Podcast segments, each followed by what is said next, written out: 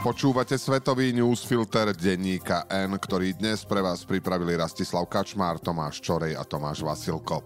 Ja som Braňo Bezák.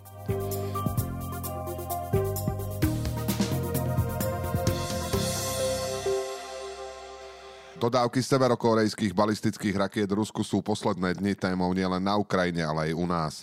Slovenské ministerstvo zahraničných vecí sa tento týždeň odmietlo pripojiť pod vyhlásenie 48 krajín, ktoré tieto dodávky odsudzujú. Ministerstvo pod vedením Juraja Blanára zo Smeru žiada dôkazy, aj keď podľa expertov, ktorí skúmali snímky zostrelenej rakety v Charkive, je takmer isté, že ide o rakety zo Severnej Kórei. Z krajín EÚ a NATO neodsúdili dodávky okrem Slovenska len Maďarsko a Turecko. Zaradili sme sa teda medzi najväčších obhajcov Putina v západnom svete. Balistické strely nie sú jediným príkladom vojenskej spolupráce medzi Ruskom a Severnou Kóreou vo vojne proti Ukrajine. Južná Kórea tvrdí, že do konca decembra smerovalo zo Severnej Kórei do Ruska 5000 kontajnerov zbraní, kam by sa teoreticky zmestilo 2,3 milióna delostreleckých granátov ráže 152 mm. Spolupráca sa môže ešte prehlbiť. Juhokorejský minister obrany Shin Won-sik v rozhovore pre tlačovú agentúru Yonhap povedal, že Severná Kórea môže čoskoro dodať Rusku nové typy taktických riadených striel. Severná Kórea uviedla, že ich nasadí spolu s frontovými jednotkami. Vzhľadom na nedávny obchod so zbraňami by ich mohla predať Rusku.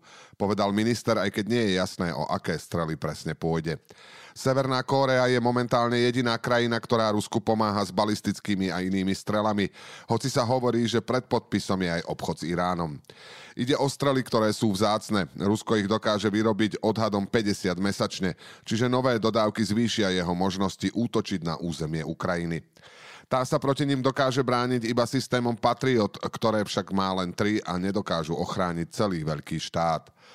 Dohody zrejme súvisia s návštevou severokorejského diktátora Kim Jong-una v Rusku v septembri. Desaťdňová cesta po východnej časti Ruska, počas ktorej sa stretol aj s prezidentom Vladimírom Putinom, zjavne nebola len symbolická.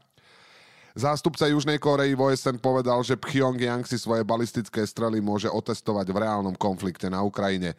Okrem toho však môže na revanš Rusko režimu pomôcť s konkrétnymi vecami. Severná Kórea v novembri napríklad konečne úspešne vystrelila na orbitu planéty svoj prvý špionážny satelit. Juhokorejskej tajnej služby si myslia, že sa im to podarilo vďaka ruskej asistencii, keďže podobné dva pokusy v roku 2023 neboli úspešné. Ďalšie tri satelity chcú vypustiť tento rok. Severokorejčania následne hovorili, že majú detailné snímky citlivých amerických objektov ako Biely dom, Pentagon či námorná základňa v Norfolku. Spojené štáty túto spoluprácu viackrát otvorili na Bezpečnostnej rade OSN a rovnako to bolo aj teraz v stredu po informáciách o dodávkach balistických striel. Za text, ktorý to odsudzuje, hlasovali z členov Bezpečnostnej rady USA, Malta, Slovinsko, Británia, Francúzsko, Japonsko a Južná Kórea. Keď v roku 2006 poprvýkrát severokorejský režim otestoval jadrovú zbraň, čím sa pripojil k niekoľkým jadrovým mocnostiam na planéte, Bezpečnostná rada OSN prijala sériu sankcií. Tie schválila jednohlasne, hlasovalo za ne aj Rusko. Okrem iného zaviedla zbrojné embargo na dovoz a vývoz zbraní z tejto krajiny, ktoré teraz Rusi zjavne porušujú. Zároveň to podporilo argumenty ľudí, ktorí nabádajú Spojené štáty či Nemecko, aby Ukrajine dodali rakety s dlhým doletom Atakams či Taurus. Severokorejské strely majú podľa Američanov dolet do 900 km, západné strely dodané Ukrajine najviac 250 km. Spojené štáty riešia kauzu ministra obrany Lloyda Austina, ktorý sa v čase možnej eskalácie na Blízkom východe stratil. Po niekoľkých dňoch, keď o ňom nemali informácie prezident Joe Biden ani jeho štátna tajomníčka, sa ukázalo, že bol v nemocnici. 70-ročný Austin má vo Washingtone mimoriadnu dobrú reputáciu ako štvorhviezdičkový generál vo výslužbe. Vyznamenal sa počas bojov v Iraku a v Afganistane a Joe Biden ho pred tromi rokmi vymenoval za prvého afroamerického ministra obrany v histórii Spojených štátov.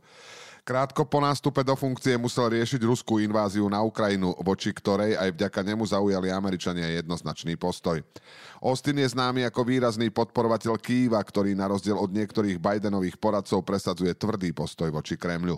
Od minulého októbra ho zamestnáva aj vojna na Blízkom východe. Nepriatelia Izraela tam útočia aj na základne Spojených štátov a Američania hľadajú spôsob, ako si zachovať tvár, ale zároveň neeskalovať konflikt. Uprostred týchto kríz Austin 1. januára zmizol a nedal o sebe vedieť kolegom z ministerstva obrany ani prezidentovi. Jeho vlastná námestnička aj Biden sa až po troch dňoch dozvedeli, že ho pre silné bolesti museli hospitalizovať. V čase, keď bol v nemocnici, pritom Spojené štáty zautočili na sídlo proiránskej milície v Bagdade. Austin trvá na tom, že bol pri plnom vedomí, no viacerí mu vyčítajú, že ohrozil americkú národnú bezpečnosť. Až neskôr oznámil, že má rakovinu prostaty. Podľa lekárov ju podchytili dostatočne skoro a prognózy sú pozitívne. Austin je známy tým, že si chráni súkromie, ale v tomto prípade bolo jeho správanie aj podľa Bieleho domu nezodpovedné. Biden však napriek kritike republikánov aj niektorých demokratov svojho ministra podržal a nezvažuje jeho výmenu.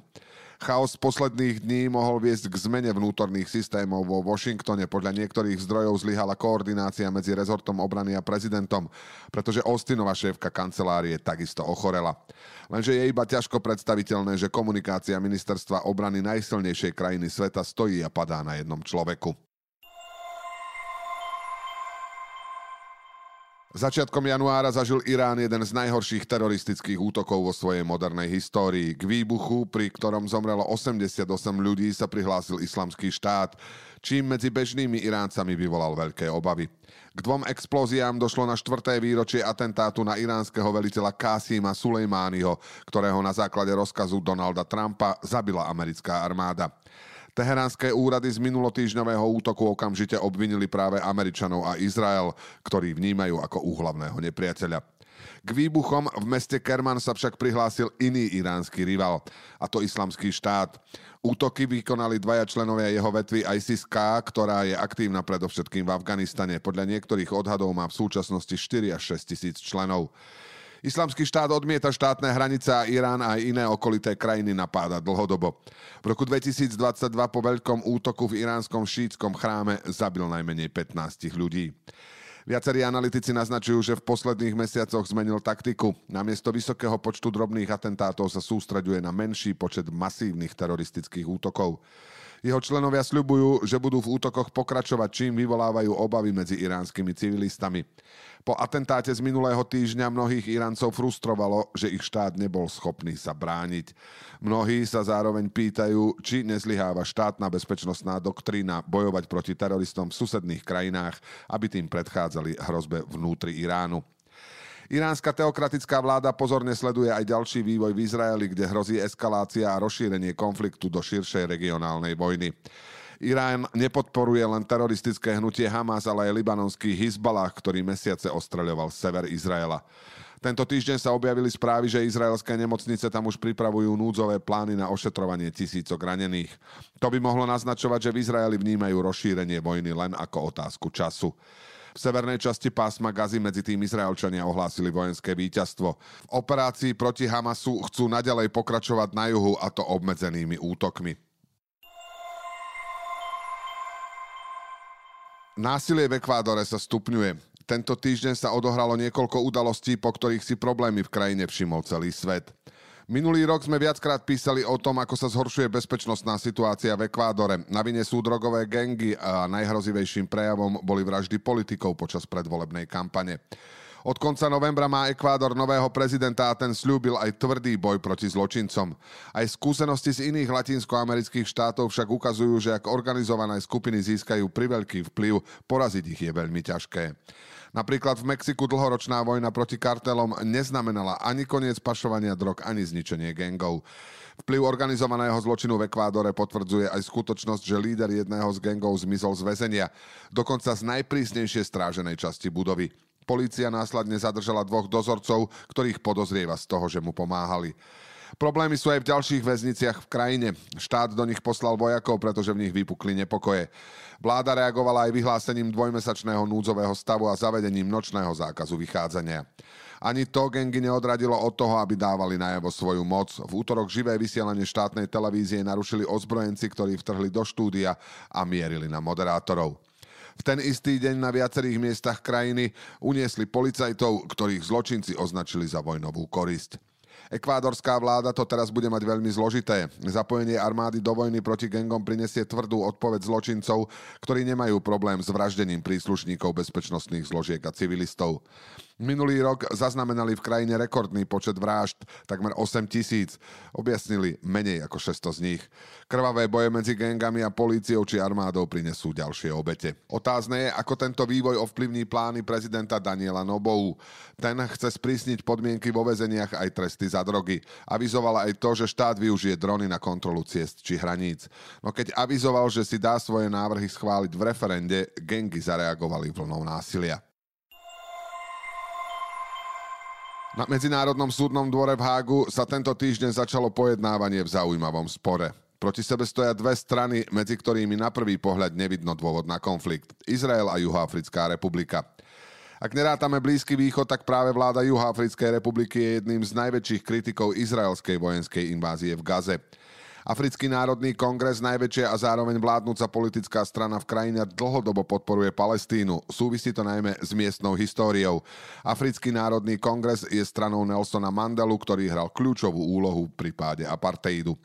Politici strany si myslia, že situácia palestínčanov sa podobá na to, čo pred 10 ročiami zažívali oni v Juhoafrickej republike. Izrael teraz obvinujú nielen z apartheidu, ale aj z genocídy. Predstavitelia Juhoafrickej republiky tvrdia, že Izrael ju po útokoch zo 7. oktobra pácha v Gaze. Izraelský premiér Benjamin Netanyahu to odmieta a tvrdí, že ak sa niekto má spájať s genocídou, tak je to Hamas. Argumentuje aj tým, že izraelská armáda pred útokmi v Gaze zhadzuje letáky a telefonuje civilistom, aby ich varovala. Prezidenti a premiéry oboch krajín si verejne vymieňajú tvrdé vyjadrenia a spochybňujú obvinenia tej druhej strany. Dôležitejšie je však dianie na súde. Pojednávanie sprevádzajú aj demonstrácie pred budovou súdu. Prišli na ne podporovatelia Izraela aj Palestíny, ktorí očakávajú rozhodnutie sudcov. Juhafrická republika chce, aby súd rozhodol, že Izrael má zastaviť svoju vojenskú operáciu. Nemá si to však ako vynútiť. V roku 2022 Medzinárodný súdny dvor vyzval Rusko, aby ukončilo inváziu na Ukrajine, no nestalo sa nič. Zároveň však platí, že v demokratickom svete má súdny dvor veľkú váhu a tak môže jeho rozhodnutie dodať silné argumenty jednej alebo druhej strane. Svetový newsfilter dnes pre vás pripravili Rastislav Kačmár, Tomáš Čorej a Tomáš Vasilko. Do počutia o týždeň.